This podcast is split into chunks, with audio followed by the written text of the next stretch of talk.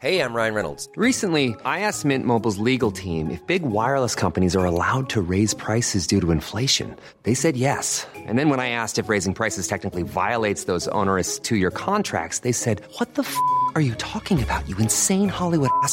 F- So to recap, we're cutting the price of Mint Unlimited from $30 a month to just $15 a month. Give it a try at mintmobile.com slash switch. $45 upfront for three months plus taxes and fees. Promo rate for new customers for limited time. Unlimited more than 40 gigabytes per month. Slows. Full terms at mintmobile.com. When you're ready to pop the question, the last thing you want to do is second guess the ring. At Bluenile.com, you can design a one of a kind ring with the ease and convenience of shopping online. Choose your diamond and setting. When you find the one, you'll get it delivered right to your door. Go to Bluenile.com and use promo code LISTEN to get $50 off your purchase of $500 or more. That's code LISTEN at Bluenile.com for $50 off your purchase. Bluenile.com code LISTEN.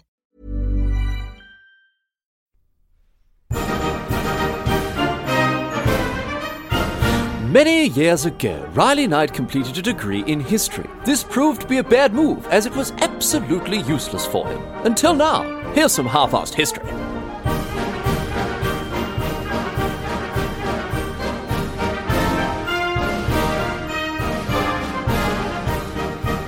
What's going on, mate? Great to have you along for some more half-assed history. This week on the agenda, going to be having a bit of a chat about a bloke named John R. Brinkley. And uh, I'll tell you what, I can't believe I've never heard of this fella.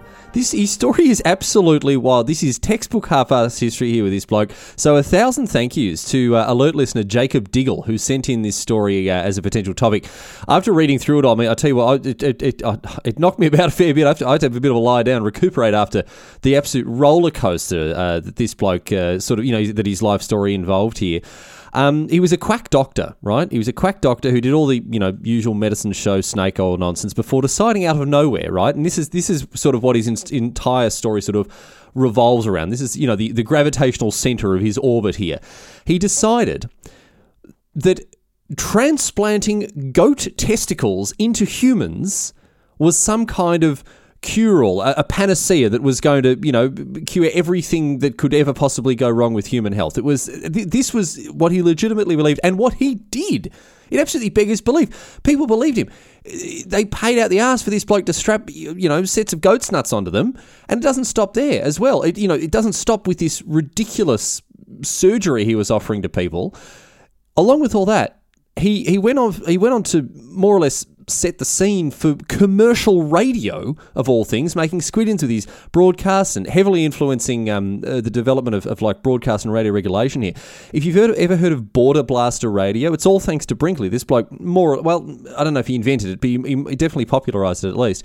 Um, this bloke, he had a massive following at the height of his career. He was filthy bloody rich as a result. People couldn't get enough of him.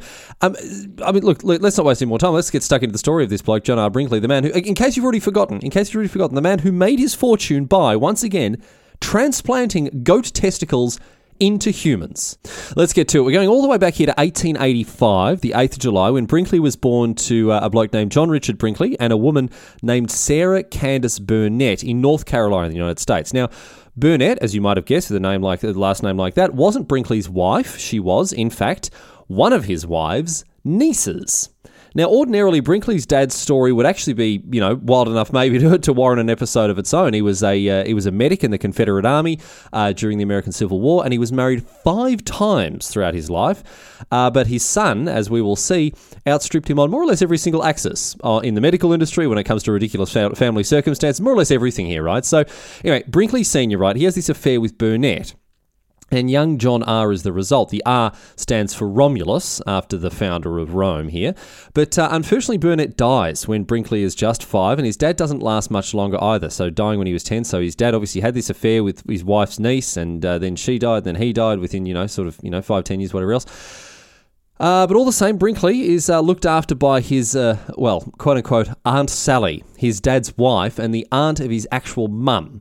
Uh, once his parents are both dead, very getting very, you know, there's a, a big sort of tapestry, a, a, a noodle-like uh, tangle of, of familial relations here. But uh, basically, he's looked after his he's looked after by the woman who his dad cheated on, essentially. Um, and he goes to school, uh, all the rest of it. And uh, by the age of 16, he has a job as a postie. He's carrying mail and, and telegrams around here and there. Um, but this isn't enough for young Brinkley, however. He's got, he's got high aspirations. He really wants to become a doctor, like his old man. Um, however, you know, there aren't necessarily the greatest opportunities for him to be able to do that, so he continues to work as a, as a postie and then as a telegrapher, uh, moving to New York City uh, to work for Western Union for a while. And then he picks up work with a couple of railroad companies in New Jersey. He's doing all sorts of stuff. But in no- 1906, right, 1906, however, he has to head back to North Carolina after he's found out that his, uh, again, quote unquote, aunt, Sally, was unwell. So unwell, in fact, that she actually died before the end of the year. So this poor bloke, he's only, he's still only young and he, you know, he's lost his, he's lost his mum, he's lost his dad, and now he's lost his primary caregiver as well. So a bit of a rough, uh, bit of a rough run there for old mate Brinkley, you'd have to say. Uh, but it's a bit of a silver lining because he does uh, reunite with an old childhood friend at this point while he's, uh, he's there burying uh, Aunt Sally. Uh, and her name is uh, also Sally, confusingly, Sally Wike, right? Now, they actually end up getting married on the 27th of January 1907, about a, a, month after Aunt Sally died. So he's now a married man, even though he's lost all of his uh, his parents and whatever else like that. He's now married. Um, and in the long term, I have to say their marriage was uh, not a particularly happy one, uh, even if it was a rather uh, eventful one. Uh, but to begin with, having a great time, having a great time. Now, I already said that Brinkley had you know an aspiration to be a doctor. And uh, rather than actually, you know, go to medical school or university and actually learn how to do it, oh, I mean, boring. Come on, who's got time for that? He and his wife now start to cut about pretending to be Quaker doctors uh, trying to sell sell snake oil to, to people around. So they're just they're just charlatans, just frauds, right? Uh, and they've got their own little medicine show that they're, they're going around and again trying to sell these false cures, false remedies to people. So medicine shows big deal back then. You've probably seen them in you know Wild West stuff, but they were popular all throughout the United States, elsewhere as well. Um, it really was a show, like medicine. It actually was a show. It, had all you know, kind of like a little circus. Had all sorts of stuff, performances, music, acrobats, uh, magicians, dancers. You know, bit bit of, bit of everything. And, and, there'd still be this you know this huckster standing at the front. They're trying to sell you this uh, you know this uh, supposedly miracle cure for for whatever ails you. Anyway. John and Sally Brinkley, they head out uh, on this medicine sh- show. They head out uh, west as far as Tennessee, where Brinkley actually starts to work with uh, another bloke, uh, another quack here named Dr. Burke. I don't know if the doctor part was self appellated or not, but in any case, that's what he went by, Dr. Burke. And they sold virility tonics, which is a very, very popular, a very successful uh, uh, branch of the medical industry, especially for uh, you know for fraudsters, for these uh, these char- charlatan doctors. There, uh, anything that anything that uh, you know had anything to do with with with your tackle generally would would get blokes lining up out the door to you know to to put their money down. So anyway, before 1907 was out. Brinkley and his wife, right, they settle down in Chicago uh, to start a family. Uh, he's obviously been getting high on his own supply there with the virility tonics, and he's wanting to start a family. And on the 5th, 5th of November in 1907, they have a daughter together. Now, Brinkley obviously still wants to be a doctor and actually wants to be a real, uh, quote unquote, real doctor here. Um, so he enrolls in a medical school. I mean, it's technically that, but it is a bit of a dodgy one. Uh, it, it wasn't accredited, and it mainly focused on sort of you know hocus pocus rubbish on what was called eclectic medicine at the time. So you know potions and and you know the stuff, the sort of stuff that if women had been doing it a couple of you know hundred years earlier, they'd be called witches. I reckon. Anyway. Very expensive place to go to. Very expensive place to go to. And Brinkley is actually forced to work nights as a telegrapher for Western Union once again in order to make ends meet. Now, Sally Brinkley, his wife, not making it easy either. She's going out and spending money like it grows on trees, and of course, young young kid to feed and all that sort of stuff there like that. So, uh, money, the money situation is not great for the Brinkleys, and there's more bad news, more bad news, and very tragically, more bad news when they have to bury bury their next child. Uh, the next kid actually dies three days after being born. Very very sad indeed. Um, and, uh, you know, with the financial situation getting worse and worse, with the atmosphere at home getting worse and worse, Brinkley actually has to pick up more work to pay the bills, and it all ends up being way too much for their marriage. Two years after moving to Chicago, Sally Brinkley decides that she's had enough. She packs everything up one day while he's off at work, disappears with their daughter, and files for divorce and, for, and, and you know, and for child support as well. Now, Brinkley's response to this wasn't um, uh, wasn't particularly reasonable. I think is a dip- diplomatic way to put it. He wasn't a particularly you know wasn't a particularly rational response here. After two months of you know fiddly farting around with child support and, and you know trying to contest whatever else like that, he tracked them down, found out where they were, kidnapped his daughter, and fled to Canada as you do. I mean, that's one way to resolve a marital dispute, I guess. A divorce to divorce proceedings, just run away to Canada. Now, Canada, for whatever reason, wouldn't extradite Brinkley, despite you know these legal proceedings here, and uh, this meant that Sally ultimately had to drop her child support suit there and actually you know give up on uh, on this legal process that was underway. And the moment she does this, Brinkley comes back to Chicago, and somehow, look, I don't, I wasn't able to actually find out exactly how this happened, but somehow, apparently, once he was back in Illinois, once he's back in Chicago, he and Sally patch it up. I don't know how they do this. I mean, he's kidnapped a daughter. He's run away to, uh, you know, to, to Canada. He's, he's, he's, I mean, the whole thing seemed like a bit of a mess, but they seem to patch it up somehow. I don't know how they do it, but they do. He goes back to school. And for a while, things are all fine, but again, only for a while, because history repeats itself. In 1911, when Sally once again walks out on him, she's pregnant, doesn't reckon he can look after her and their kids, and so he goes. Uh, she goes back home to North Carolina. Now, ultimately, this causes Brinkley to follow suit. He actually uh, gives up his studies. Uh, he leaves a bunch of unpaid tuition bills back in uh, in Chicago and moves back to uh, North Carolina to try to win her back, where he sets up shop, or tries to set up shop, I should say, as an undergraduate physician. Luckily, however, I would say, for, for potential patients anyway, uh, this doesn't stick. Uh, he, he, isn't able to sort of get things going uh, on the medical front, although he does manage to reunite with Sally once again. Fool me once, fool me twice, I suppose, anyway. In 19, I don't know who's fooling whom at this stage as well, to be honest. Anyway, in 1912, he again tries to finish his studies as a doctor, but there's a problem now because the place in Chicago, right? They refuse to. Uh, they obviously they're refusing to. He owes them thousands in unpaid tuition fees. So not only are they refusing to take him on as a student again, um, they won't release his transcripts and his records, so he can take him to another school and say, "Oh, you know, this is the work I've already done." Uh, so what does he do instead? Well. I mean, he does whatever, you know, he proves that money really can solve all of your problems. He just buys a degree. He buys a degree from a diploma mill in Kansas City, the Kansas City Eclectic Medicine University. Now, I mean, okay. I don't want to, you know, I don't want to put the Kansas City Eclectic Medicine, Medicine University on blast here. I don't want to, I don't want to throw too much shade at them. But if I walked into a doctor's office and that was what they had on the certificate on the wall, I would have one or two questions. Actually, no, I would have one question. I would have exactly one question, and that question would be: Is this the way out this door here? Is this how I get out of this doctor's office? That's what that's what my question would be. But anyway, Brinkley's got his degree. He's got his uh, he's got his proud you know he's, he's, he's a proud a proud graduate of the Kansas City Eclectic Medicine University. Um, and armed with this new degree, he goes back to North Carolina, ready to show off his, you know, his proud accomplishment to his loving wife, who has just had another daughter at this stage. They've got three little kids now, and she is, to uh, to put it rather mildly, uh, not particularly bloody impressed, mate. Uh, demands that he gives up his dream of becoming a doctor. He refuses. One thing leads to another, and before you know it, Brinkley is watching the uh, by now very familiar scene of Sally Brinkley's back walking out the door, suitcase in tow, off she goes, and that is that for their marriage. No worries though, Brinkley, he turns his full attention now to becoming a medical prof. No, okay, nope, to stop myself there. Not professional, not nothing even close to professional to be honest. He he he really starts to get in to the charlatanism and the quackery, you know, wholeheartedly at this point. He's going into business. He goes into business uh, in South Carolina with a bloke named James E. Crawford. Now, these two, they set up a, a clinic called the Greenville Electromedic Doctors, which sounds like a late noughties pop band, to be honest. But uh, as part of this clinic, right, they advertise to men who are, again, worried, around, uh, worried about their. Um, uh, masculine energies, shall we say, and they start to charge these poor suckers $25 for an injection of coloured water calling it electric medicine from Germany. Now, I'm not a doctor. I'm not a doctor, mate, but I've played Pokemon. I've played Breath of the Wild. And these things, they have taught me that electricity and water do not mix. So I don't know how these blokes were conned, to be honest. They're coming in here, they're getting these shots of this so-called electric medicine from Germany, and they're paying 25 bucks for it, which is just under 650 US dollars these days. I mean, this is not cheap stuff, right? And and obviously they're making money hand over fist. These two quote-unquote doctors are absolutely cleaning up from these poor, you know, these poor idiots coming in and, and paying to have coloured water shot up their arms. Now, they both end up skipping town as a result after making an absolute pile for themselves.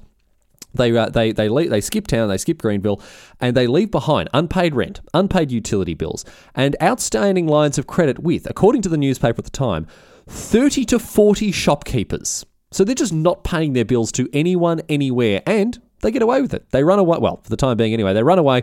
They flee, scoot off to uh, to Memphis, right? And it's there that Brinkley meets uh, the woman who would become his second wife, Minerva Jones, the uh, the daughter of a well-off Memphis doctor. Now they get married just four days after meeting each other. Talk about bloody rushing into it. And uh, but it does get off to a bit of a bumpy start. Not the ideal sort of uh, fantasy fairy tale uh, marriage to begin with, because what happens is this: Brinkley is arrested on their honeymoon while they're off honeymooning wherever they go. He's dragged back. He's, he's taken by the South Carolina police. He's dragged back to South Carolina, where he's jailed for practicing medicine without a license, and also all the other stuff about you know not paying his bloody bills, mate. Obviously, that's going to come up as well. But you know what he does to get out of it? He goes right ahead and he sings like a canary. He grasses up his mate Crawford, saying, Oh no, it was all his fault, it was all his idea. I was just going along with it. Coloured water? Oh, I thought it was electric medicine from Germany. I had no idea. Um, you know, and, and he, he blames the whole thing on Crawford. He says it was all Crawford's fault. You know, oh, I didn't know what I was doing. Uh, you know, the, the whole shebang. He just he pins it all on the, on his colleague on his colleague there. Now, th- he gives him enough information on Crawford that Crawford gets bagged as well, brought back to Ca- South Carolina as well, and he again just throws money at the problem until it goes away. He pays everyone off, all the merchants, the landlords, everyone else. Crawford buys his way out of the whole thing. Now, happily for Brinkley, I mean, who that's pretty ordinary behaviour, throwing your mate under the bus like that. But he, he's now got away with it scot free. It, you know, the, the fact that his his colleague has now just come and paid all the bills for him, he, he's just sort of, you know, he gets to. It's it's just his get out of jail free card there, bought and paid for by by Crawford. Now, his new father in law does, you know, chip in for the bail and, and a couple of other things as well. But that is that. And uh, and he does Brinkley does manage to uh, to escape this situation, you know, pretty much unscathed. However, the scathing begins when he returns to Memphis because who is waiting there to confront him and bring him out of this, you know, this marital, this newfound marital bliss that he has? Yes, indeed, it is his first wife, Sally, who, remember, he actually never properly divorced. Now, rather than have the world find out that he was a bigamist, however, well, you know, he was a follower of, of the doctrine of bigamism, um, Brinkley, he quietly filed for divorce. He didn't want to make a big scene out of it. Sally's come around. She said, you know, she said to his new wife, "Oh, you know, I'm technically still married. You're married to a bigamist here. You're, you know, watch what you. Well, careful how you go there." So rather than again, you know, letting this being put on, you know, being sort of shouted from the rooftops here, Brinkley quietly files for divorce. He tells a couple of little porcupines on the, in the paperwork, and amazingly, he gets away with it after having, you know, illegally married another woman. He does get away with it. It did mean that he and Minerva had to have a second ceremony, but no worries, rich father-in-law, easy game. Now, between 1914 and 1917, Brinkley and his new wife, they live in Kansas City, where Brinkley worked and actually saved enough to pay the university in Chicago all the unpaid tuition fees, which meant that he was not only able to finish the degree that he'd started, but now actually had a legitimate uh, medical medicine license, medical license, and meant that in, eight different states he was actually now qualified to practice medicine, you know, for, for better or for worse. Well, no, not for better or for worse, definitely for worse. Definitely, definitely for worse, as, as we're going to discover very shortly here, because he got a job as a doctor at a food processing factory. And it was here that something that would hugely influence Brinkley took place. Now, I started off this story about big talk, you know, big, big talk about goat testicles. And so far, you know, uh, look, I'll, I'll, I'll admit we've been pretty bereft of both goat chat and testicle chat, but that's about to change. That's about to change right now because while he's working at this food processing plant, Brinkley found out that everyone that worked there happened to consider that the goat was the healthiest and fittest of all the animals that were slaughtered in this in this plant. Now,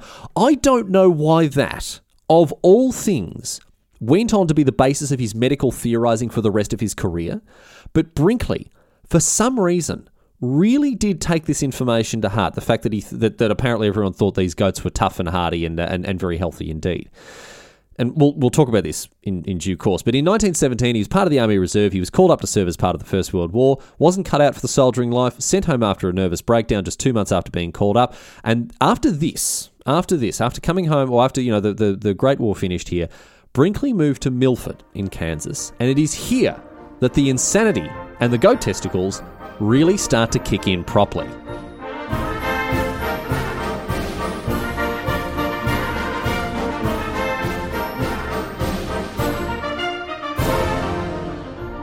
So, in his new home of Milford, new hometown Milford here, Brinkley opens up a, a large medical clinic, and people bloody loved him for it. Not only was he paying his staff very high wages, he also went around treating people who were infected with the flu. It was 1918. The Spanish flu was roaring throughout the world, and, and he was, uh, you know, one of the people who was helping uh, the locals in Milford uh, sort of deal with it. Interestingly, by the way, I found out that uh, the reason that it's known as the Spanish flu, uh, it, it actually not because it has anything particularly to do with Spain. It's because of the wartime censorship that took place when the when the flu was uh, was kicking about. The ravages of the virus were, were downplayed in the UK, in France, Germany, the US, and other nations involved in the First World War, while in neutral Spain, everyone was getting sort of reasonably accurate reports of just how, about how bad it was, right? This made everyone think that Spain was harder hit than everywhere else. And so the name stuck, even though it killed between 50 and 100 million people worldwide. I mean, sorry, 50 million. That is not just 50 and then 100 million. That would be pretty wild range of estimates. But yeah, that's why it was called the Spanish flu. Anyway, have to be honest here and say that, you know, despite Brinkley being a massive quack and a huge medical fraud, he actually did a, a pretty good job, a, a, reasonable job of looking after people infected with the Spanish flu. He helped a huge number of people recover and, uh, and seemed to really go the extra mile to look after people, although maybe this was just, you know, him doing the groundwork so people would see him as an expert later once all the goat business began, if we want to be really cynical about it. Anyway, uh, it, it didn't take long for the goat business to begin either after this because the story, according to Brinkley himself, right, after shortly after he'd settled in Milford, shortly after this whole Spanish flu thing was over, this bloke, right? He come into he come into uh, to Brinkley's clinic and he says, um, well, sorry, he's compl- he's got a, he's got a medical complaints. He's complaining he's complaining again of a, a lack of um, masculine energies, as we termed it before. So basically, this bloke is uh, is suffering from a bad a bad case of the dreaded flops here, and he doesn't know what to do about it. Now, Brinkley, apparently joking, he said to his patient that uh, he wouldn't have an issue if he had a pair of those buck glands in you, by which he meant the goat testicles, basically. And according to Brinkley, this fella says, Doc, do what you got to do. Staple some bloody goat's balls onto me if you think it's to help. Please, mate, please. He hands over $150, over two and a half grand in today's US dollars, and begs Brinkley to strap a new pair onto him. Now, according that's according to Brinkley. According to this this bloke's son, it was the other way around. Brinkley actually paid and begged the patient to go through with it. But anyway you slice it, old mate Barry Big Balls, he proud he proudly strides or waddles, I guess. He, he proudly waddles out of the clinic, a brand new set of nuts clapping away between his legs, and the first transplant of goat testicles onto a human was I don't want to say it was a roaring success, but it didn't kill the bloke outright, I guess. And, you know, you got to chalk up your victories where you can find them. I don't know how or why people fell for this, but fall for it they did. There were blokes lining up to have Brinkley swap out their nuts for a set of goats go, uh, of goat gonads here. $750 a go, which is 10,000 United States dollars today. And it wasn't just men either who were paying hand over fist for these, uh, the, you know, for this this this operation here.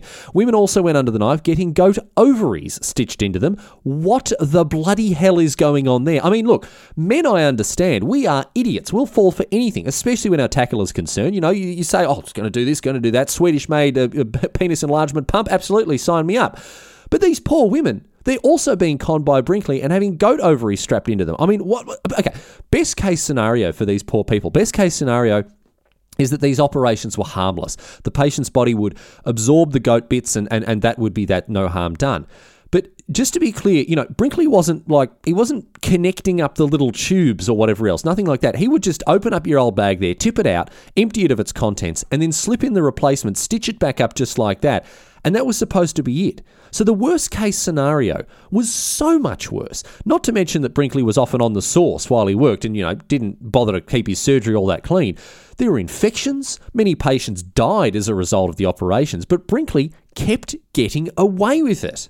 And one of the reasons for this, one of the reasons the, the, the procedure was so popular was that something that happened shortly after he started doing this surgery, right? The wife of one of his patients, so he's just strapped a pair of goat balls onto this bloke, he's gone home, right? And his wife, his, his wife is now pregnant and then gave birth to a healthy child. Now, I hear you ask, sweet innocent listener, how could this possibly happen? Surely old mate Goat Gonads isn't, you know, going to be able to conceive after after what what's happened to him. Now, look, this is all rampant conjecture on my part, but I reckon that old uh, Mrs. Goat Gonads there uh, perhaps didn't want to admit to uh, a bit of a extracurricular activity on the side there. And as a result, Brinkley gets this marketing free roll that puts him in the newspapers everywhere. This woman uh, won't admit to having an, having had an affair. She said, "Oh no, it was the goat the goat nuts that uh, that got me pregnant there. Pregnant there. The, the, the, miracle goat baby, strong and healthy." And all of a sudden, Brinkley, you know, pictures of him in the paper holding this kid, being like, "Oh, you know, big thumbs up, big cheesy grin, saying you too could have a, a healthy goat baby as well, like this." And uh, I don't know. I don't know why people were thinking this was what they needed or what they wanted. But Brinkley is overwhelmed with a deluge of popularity and, and decides that virility and sexual health now aren't the only thing that are the only things that a set of goat nuts will do for you. He starts advertising aggressively and telling everyone how he can cure everything from dementia to flatulence of all things. I mean, flatul. What are you doing? Sticking one up there like a bloody sock, block things up. Maybe that's the cure. I don't know. Anyway, in any case. He is flat out. He is absolutely flat out. His business is going gangbusters, and people cannot get enough of Brinkley and his supposed wonder cure here. Now, sometimes I think about this. Like, you know, we used to eat off lead plates. We used to muck about with mercury. we used to fill our houses with asbestos. So clearly, we've done some pretty dumb stuff throughout history. But goat testicles, really, and within the last hundred years, it makes you wonder. I mean, what are we falling for these days? What, what, you know, what's going on today that we think, oh, that sounds, oh, sounds like a very good idea, and then in two hundred years, people are going to go, oh yeah. I mean, goat testicles was just where it started. That was just just the, the tip of the iceberg. Should have should have heard about what they're doing in 2019. Millions of people have lost weight with personalized plans from Noom, like Evan, who can't stand salads and still lost 50 pounds. Salads, generally, for most people, are the easy button, right? For me, that wasn't an option. I never really was a salad guy. That's just not who I am. But Noom worked for me. Get your personalized plan today at Noom.com. Real Noom user compensated to provide their story. In four weeks, the typical Noom user can expect to lose one to two pounds per week. Individual results may vary. Ryan Reynolds here from Mint Mobile. With the price of just about everything going up during inflation, we thought we'd bring our prices down. So to help us, we brought in a reverse auctioneer, which is apparently a thing. Mint Mobile unlimited premium wireless. Ready to get 30, 30, bit to get 30, bit to get 20, 20, 20, bit to get 20, 20, bit to get 15, 15, 15, 15 just 15 bucks a month. So, Give it a try at mintmobile.com slash switch. $45 upfront for three months plus taxes and fees. Promo for new customers for limited time. Unlimited more than 40 gigabytes per month. Slows. Full terms at mintmobile.com. Anyway, as I say, Brinkley's having a great time. His success means that he starts to take the show on the road now. He's got enough money, got enough of a following, got enough of, you know, en- enough momentum here that he starts expanding. Um, he does a series of demonstration operations for the press in different states. He heads back up to Chicago, putting testicles goat testicles, just to be very clear, just in case we've forgotten again, goat, goat testicles, into no fewer than 34 patients while reporters looked on. These were exhibition exhibition matches here. They weren't, and, uh, sorry, just to be clear as well, these weren't 34 just idiots off the street either. One of them was the chancellor of the Chicago Law School. One of them was an alderman. There were all sorts of people lining up again to have this surgery. Now, Obviously, this gained him a lot of uh, a lot of attention. Obviously, this gained him a lot of uh, you know a lot, a lot of new eyeballs looking at what he was doing. But unfortunately for him, not all of the attention that he gained was positive for him. Now, as a result of his popularity, the the American Medical Association has now started taking interest in what he was doing because he's he's going around saying that a pair of goat, goat balls will cure you know cure everything you can think of from emphysema to malignant tumours. And so they start to send people in undercover to investigate him. But at this point, Brinkley, too big to fail, investigations or no. And even though people are, you know, starting to you know, look with a little bit more scrutiny as what he's doing. He's already moving on to his next big publicity stunt, which de- takes place now in 1922. He heads over to Los Angeles, where the owner of the LA Times, Harry Chandler, has challenged him to perform the operation on, and this is the best part, one of his editors. Imagine that staff meeting. Uh, You know, the boss walks in, mate, mate, mate. I need that. Um, I need the story on that thing finished. Uh, you need to chase up that payroll issue, please. And uh, there's this bloke flying out to uh, to whack a pair of goat nuts onto you. And he goes, whoa, whoa, whoa, whoa, what, what was that, boss? Uh, no, no, payroll. Remember there was that problem last month. We needed sort of just just get it done. No, no, no, no. Yeah, that's that's not the issue. I was talking more about the the goat nuts bit? Oh, yeah, there's a bloke named Brinkley. He's very good. Got him in for Tuesday. That's all right, isn't it? Excellent. All right. Listen, I'll, I've got to go. Talk to you later. Remember the payroll thing. Please get that done. Okay, talk to you later. Chandler has turned it into a bet, right? He, he, he says that if Brinkley does the operation successfully, he will make him the most famous surgeon in America. Whereas, if he fails, he'll use his paper to ruin his career. So, this is, you know, turning into quite a spectacle here, but there's a problem. The problem is that California, quite rightly, in my view, doesn't recognize Brinkley's medical qualifications. Once again, however, money solves the problem. Chandler pulls strings, pays off the right people, and uh, and gets Brinkley a temporary 30-day medical license. Now, Brinkley rises to the challenge, and this poor editor gets his new tackle, and that is that. All of a sudden, Brinkley is being trumpeted from the rooftops by the Times, and now, all of a sudden, these Hollywood film stars are wanting the Brinkley special. He's the talk of the town, and all the you know the glitterati from the, from the Beverly Hills are wanting uh, are wanting this uh, this brand new treatment from uh, from the Midwest. Business is so good for him out in LA that he starts to make plans to actually move there permanently. He's making cash hand over fist, film stars, whoever else, falling over to get, again, let's just remind ourselves, falling over each other to get a pair of goat testicles surgically implanted into their actual real human earth bodies. But it's not to be. As the Californian medical authorities, they refuse to grant him a proper license. The AMA has been doing its work, and there's one investigator, a bloke named Morris, Morris Fishbein, who has uh, reported to the California Medical Board as to exactly why this bloke shouldn't be accredited.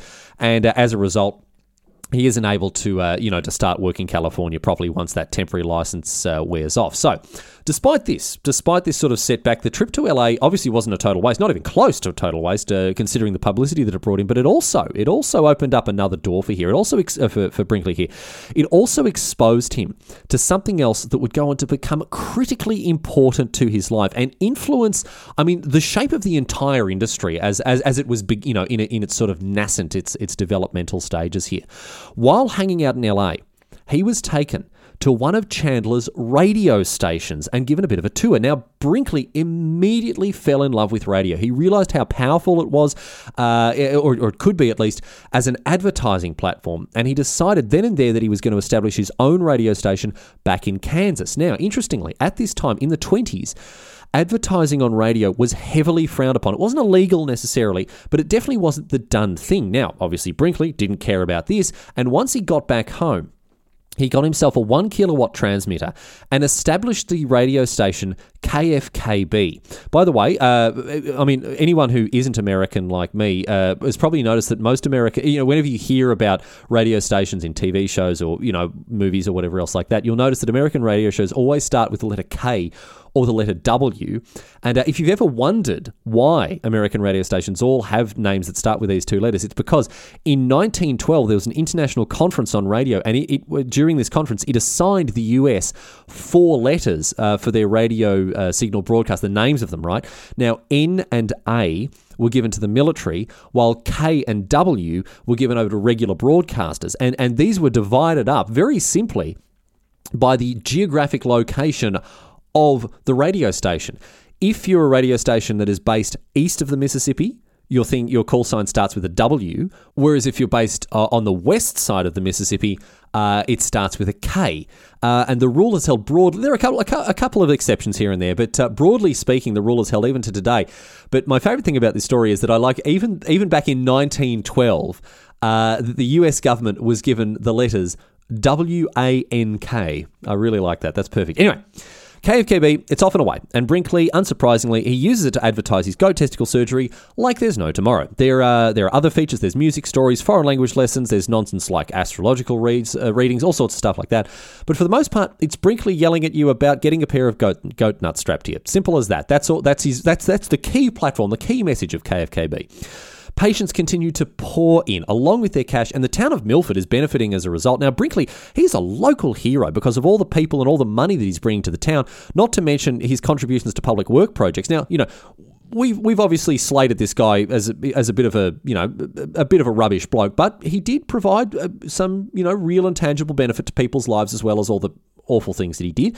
Um, he uh, chucked money at stuff like footpaths, electrification, sewage housing, post offices. You know, despite being an absolute charlatan, absolute fraud, he did he did some good in the world, at least for, for Milford in Kansas there. However, the threads are starting to come a bit unraveled for him here because Fishbein, the guy who had grassed him up in California, had continued to investigate him, discovering all the disastrous cases of infection and injury and even death that his operations were causing.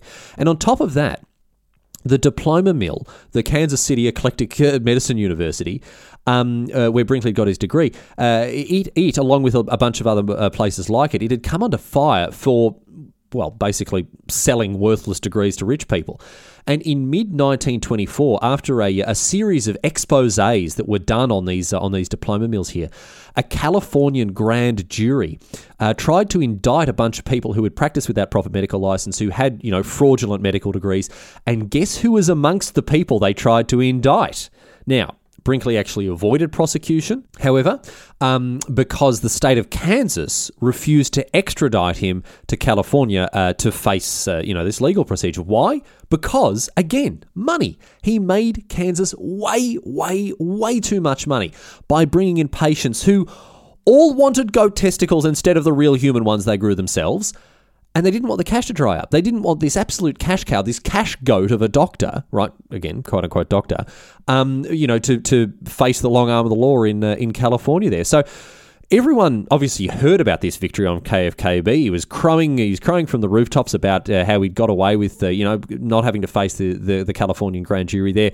I'm John Brinkley. Can't stop, won't stop. No brakes on the goat ball train. KFKB, best radio station. Come and get a pair of goat nuts strapped to you right now, right here, Milford, Kansas, best city. Now, deciding he wasn't making enough money yet, right? He wasn't making enough money. He, that, that was the decision he made. I could be making more money, he says to himself. Brinkley stepped up the radio game even further. He now started to branch out. He started to diversify, right, his, his, his crimes into some light racketeering. He started a segment on his radio station called Medical Question Box, where he would uh, read out stuff that his listeners sent in, asking for medical advice, and then he would suggest treatment. Now, these treatments were obviously just snake oil, didn't need to tell you that, just garbage fake medicine that did nothing, or worse, was actively harmful. But, of course, these treatments were only available at certain pharmacies, pharmacies that were members of the Brinkley Pharmaceutical Association. Now, people listened to the radio, heard the, the suggested cures for these, uh, you know, for these ailments that had been sent in, and they went to these pharmacies in droves and bought more snake oil than you would believe it possible to buy. The pharmacies then sent a cut back to Brinkley, who was through this whole racket making $14,000 a week for himself. That is over 400,000 US dollars today. This guy was making silly money, stupid money. He was making unbelievable Scrooge McDuck piles of money. But Unfortunately for our Icarus here, this is the point at which he flew too close to the sun. These poor people who went and wasted their money on these fake medicines from the Brinkley Pharmaceutical Association, it didn't take too long for them to go to real doctors because obviously they were either not getting better or, in the worst case, being actively made unhealthier by the stuff that they were taking. Before long, right? there were too many people lining up at real doctors complaining of what had happened with Brinkley here uh, for, for people to ignore. The AMA, the press, competing pharma- pharmaceutical companies, all of these forces now focusing on Brinkley, realizing what he's up to. And this, all of this stuff combined, it meant that the tide had actually started to turn against Brinkley here. After far, far longer than you'd think it should have taken, the hammer finally fell. In 1930, the Kansas Medical Board revoked Brinkley's medical license. There are at least 42 examples, 42 examples of Brinkley signing the death certificates of his own patients, many of whom weren't even unwell when they first sought treatment. And that's not including all the other deaths, the infections, and the injuries that he caused. Half a year later, it goes from bad to worse for Brinkley. Not only is he not legally allowed to strap goat testicles to people he's one true love now, KFKB's radio license wasn't renewed. The Federal Radio Commission asserted that most of the broadcast was just ads, which is in contravention, contravention of international treaties, and that is on top of the medical question box racket, which of course was uh, highly problematic as well. So, Brinkley He's a man that's you know he's going to go down swinging. He takes him to court, and famously, he lost the Brinkley versus the FRC case. It became a landmark case, and it actually went on to influence the laws surrounding broadcasting for a long time to come. And it basically was the end of this whole situation that Brinkley had set up in Kansas. So he's down. But is he out? Of course not. Brinkley isn't even close to finished here. He's still drowning in money. So what does he do? What I mean, what what should anyone do when they're sick of the authorities and the laws and that sort of stuff doesn't suit them? What they do? In 1930, he runs for the governor of Kansas. And I'll tell you this, he comes within a bee's dick of actually making it. Now, becoming governor, that would mean that he could appoint whoever he wanted to the, uh, the Kansas Medical Board. And by doing that, he could get his license back, right? So that was his final aim here. And before he lost his uh, his broadcasting license, he used KFKB to uh, to advertise his campaign most aggressively. Amongst all you know the boring stuff in his policy platform, one of the promises he made, he was shouting all this stuff from the ra- on the radio. Obviously, one of the promises he made uh, was to was that each county in Kansas would have a state lake built in it. He was going to dig up and build a state lake in every uh, in every can, and there was a bunch of other stuff as well. Some of it which was actually you know fairly well grounded, but once again. Once again, it was all show and no substance with Brinkley, who he ran, you know, this fast pace, this highly uh, publicized last minute campaign.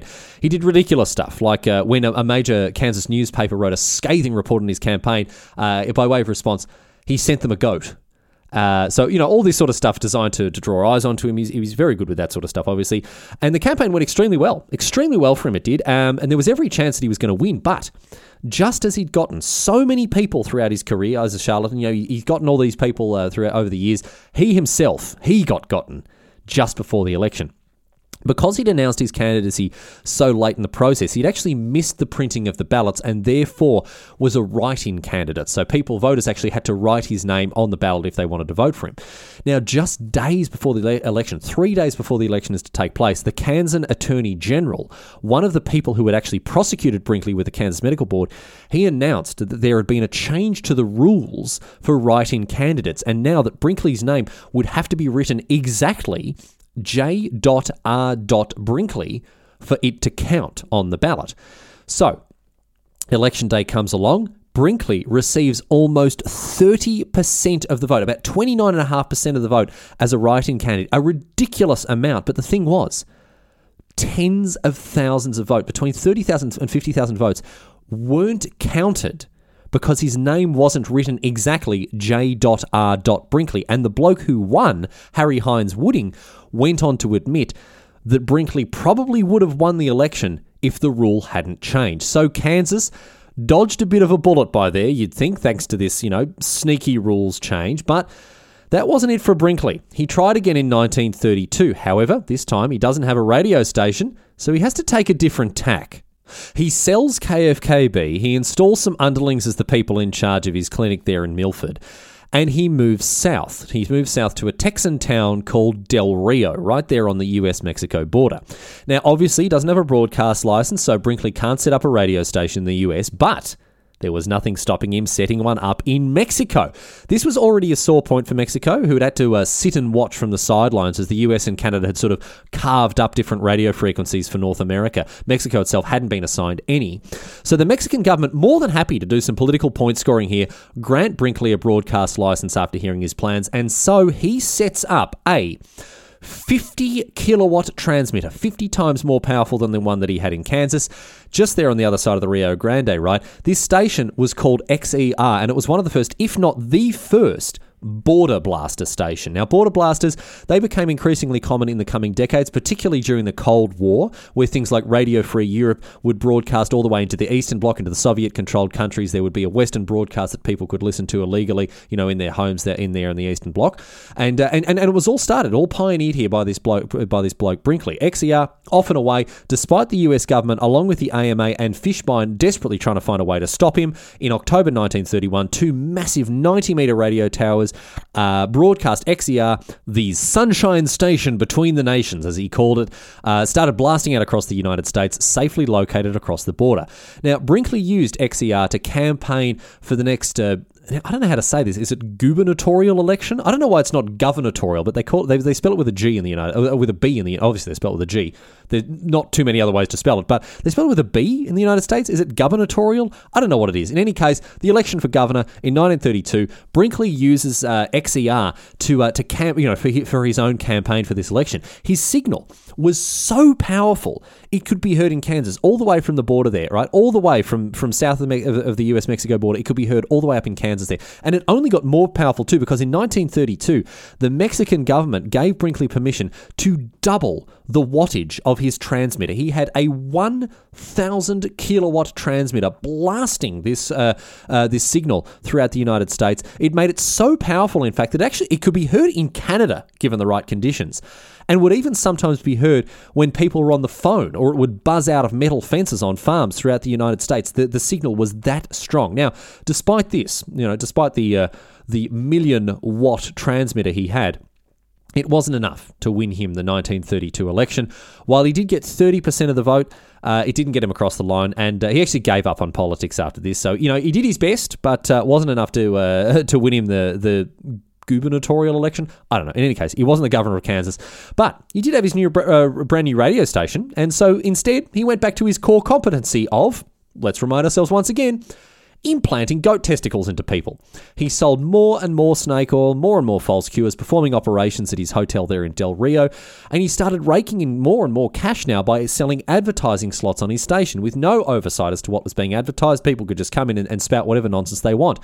This led, right, to ads for things like genuine simulated diamonds and, my favourite one, this is not a joke, signed pictures of Jesus Christ. Now, his success led to uh, a stack of other border blasters also being set up. Within a year or two, there are a dozen or so of them, you know, other stations here blasting away, all just inside the Mexican border. And Brinkley also provoked another important piece of reform in broadcasting law because uh, while he was running XER, he was actually still jointly based in Milford and Del Rio. These two towns are, you know, sort of simultaneously at this point. So when he went back to Kansas, he'd actually call back to XER on the phone uh, to do his broadcast live via the telephone, you know, all of his ads and whatever else. Now, this practice was very swiftly outlawed by Congress.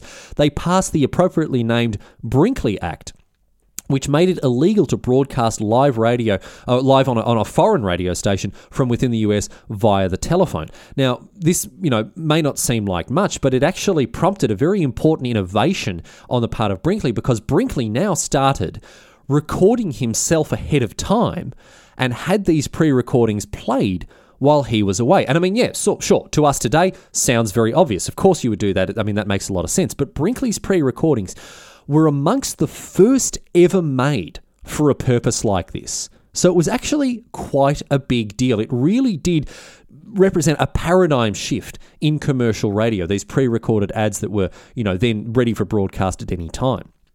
However, this wasn't to last. All, this, all of this, it wasn't to last. It all came crumbling down in 1934 when the Mexican government finally caved to US demands and revoked Brinks, uh, Brinkley's broadcasting license. Now, you know, I don't know how much this mattered to him at this point because he was an absurdly wealthy man. He continued to perform surgical operations on people even after he lost his uh, his radio station. His reputation was still big enough that he was, you know, he kept himself in more more money than he ever ever knew what to do with.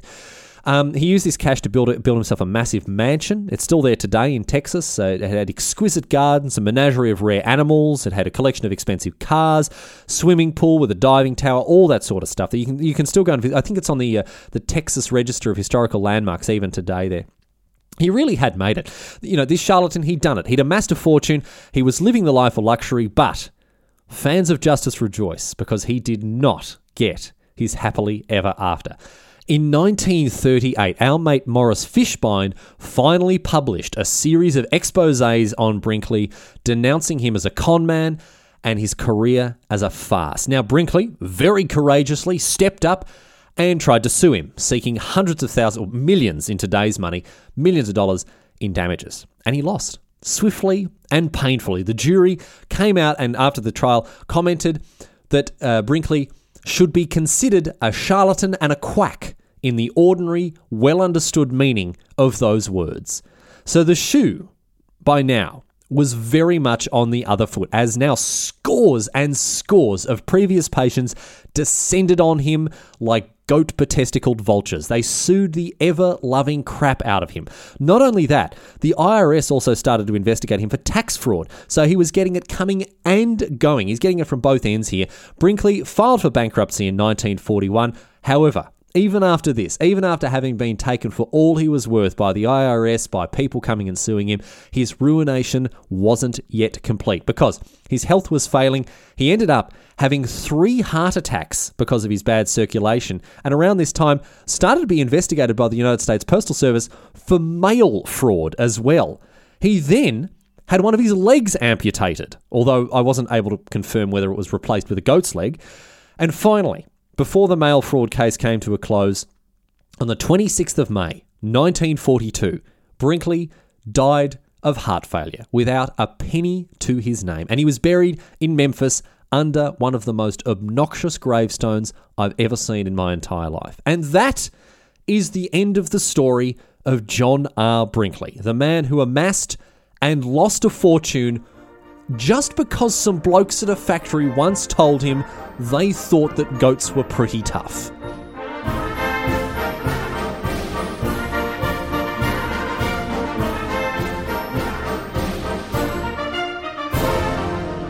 But that's it. That's all she wrote today, sports fans. That is the story of John R. Brinkley, a truly wild ride. And once again, thank you to Jacob Diggle for sending that one in. If you have suggestions that, I mean, look, you know, we're not we're not all diggles. We can't always send in like stone cold club bangers like Jacob Diggle did. But if you've got a suggestion that uh, you think might be good for an episode here, please do send them in. The best way to do that, jump onto halfarsedhistory.net.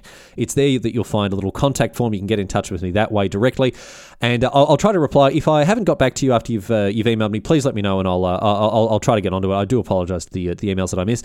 But uh, on the website as well, you'll find links to subscribe to the podcast on Spotify, on iTunes, on on Android as well, and also a link to the Patreon. I've got lots of people supporting me on Patreon. Thank you so much to all the patrons there.